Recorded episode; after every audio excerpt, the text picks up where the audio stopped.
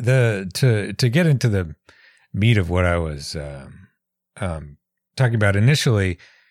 um, I think it's fair to say that this has really mixed up a lot of people on the left, and and people have struggled to come to some sort of a consistent line on this.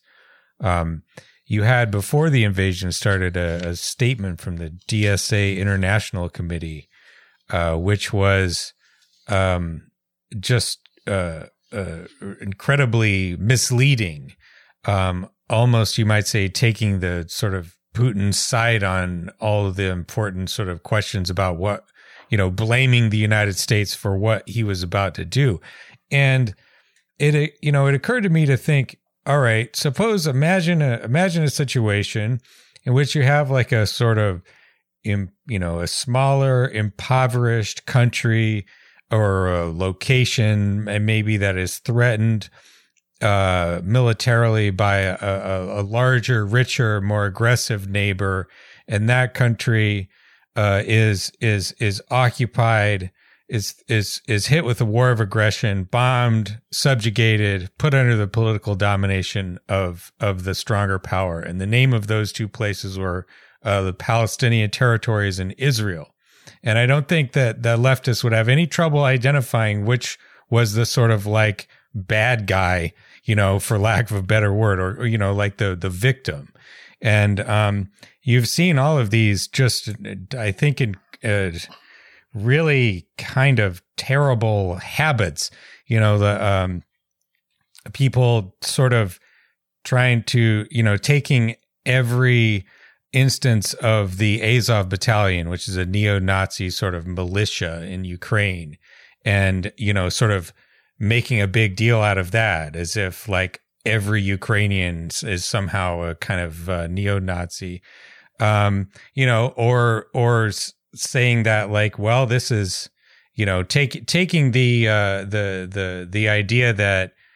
NATO's expansion in the 1990s and the 2000s being an explanatory factor here actually justifies what Putin has done. You know, and sort of losing focus on what the main thing is, which is that you had um, a a uh, you know, you have an imperialist war of aggression. You have a country that is trying to dominate and subjugate another country that the only thing it wants really is you know, self determination and democracy and to be able to sort of chart its own course in the world to, to some degree. And uh, a lot of lefties, not all, but, but a fair number have really uh, been really struggled to sort of uh, focus this and what I think, you know, or even treating it with just incredible flippancy, you know, making jokes about how the, all the normie libs love Zelensky. And you're like, the the motherfucker is like like putting his life on the line you know like that like the, the definitional out of the iliad heroic sort of stance. He may die you know and it strikes me as incredibly callous uh to to sort of like make jokes at this guy's expense. And he's you know he's he's uh, uh putting up a heroic stand in a way that that uh, you know is is I think you know on balance the guy was not a great leader before this, but has turned out to be a pretty excellent uh, figure for Ukraine. Uh, certainly, you can point to a lot of worse people um, in in that history, and so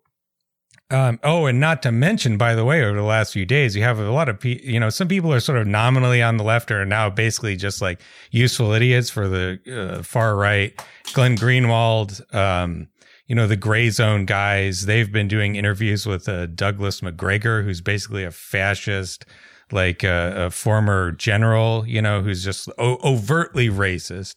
um, and pumping up this WMD theory that uh, Ukraine had has biolabs that were the they're like this part of this ex-Soviet Department of of Defense program, which is intended to secure, uh, you know, uh, Soviet, um, you know, uh, nuclear material and biological material and all this stuff to prevent it, you know, from from falling into the hands of whoever knows, you know, back in the 1980s and 1990s um, and and then you know later on just doing normal science with this. This is the the Nunn Lugar uh, bill, which you know I think as far as the Department of Defense projects has really done a, a lot of good around the world. And just like after the invasion taking place, suddenly doing a George W. Bush, a WMD like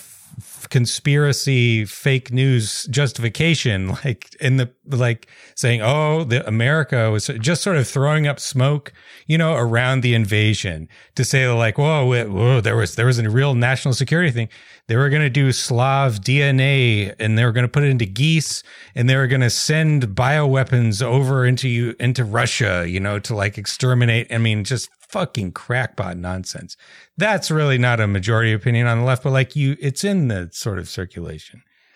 Anyway, so so like, what do you think uh, accounts for this like inability to sort of like deal with this uh like face the facts you know and like like like think about it in an honest fashion well that's really i mean there's several things going on here. Well, first of all, there's just these these overtly bad actors, which you're talking about, which you know just have an attitude towards all this stuff as being pure propagandists and are just spreading you know ridiculous lies about uh, the situation, and for some reason, uh, out of some kind of misguided after afterbirth of of anti-imperialism view Putin as a successor to the Soviet Union or something like that, and and view him as the as the kind of underdog power in the world against U- U.S. imperialism and and NATO. Um, so there, I, I don't know how much of that is is genuinely held or how much of that is cynicism. I believe there's a lot of power worship that views Russia's aggression, military use of force, and just you know sees these people as and, and sees it as anti-American and admirable in some way. I think there's also, and I think that kind of poisons the atmosphere, the general atmosphere of the discourse on the left about it. Um, even among people, you know, who don't really hold those opinions sincerely, but but kind of, you know, have have that voice in their in their ear a little bit. I think there's also just a total, you know, uh, political and immaturity of left wing voices in the United States, which you know, comes from years of being an oppositional um, force uh, and a, a cultural uh, a cultural revolt against mainstream American society, you know, which has some justification and has some justified skepticism about American you know, militarism, about NATO, and so on and so forth, which which are understandable, but uh, doesn't always have constructive alternatives for it, and mostly just pre- presents itself as kind of a critical um, you know, uh, opposition, which you know largely comes from experience of the Iraq War, which was you know a, an aggressive aggressive act in some ways. People are saying similar to what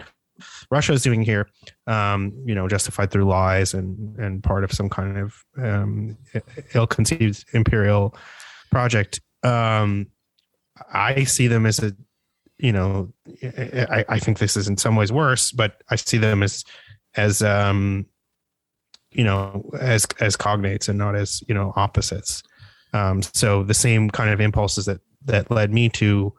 um, oppose the Iraq War, uh, you know, make make me horrified at this,